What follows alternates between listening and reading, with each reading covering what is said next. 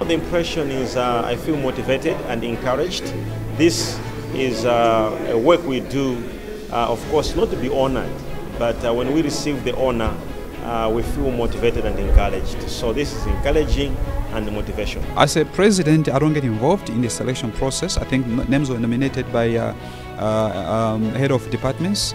Then the names were taken to our Senate. The Senate was able now to review uh, their, their profiles of candidates chosen and eventually they arrived at Prophet Bushiri. Mainly we're looking at his contribution to Malawi. We didn't look so much about what he has done outside Malawi, but we we're looking at what is his role and impact he has made on the Malawi economy. So, so that was a major criteria done by our university senate.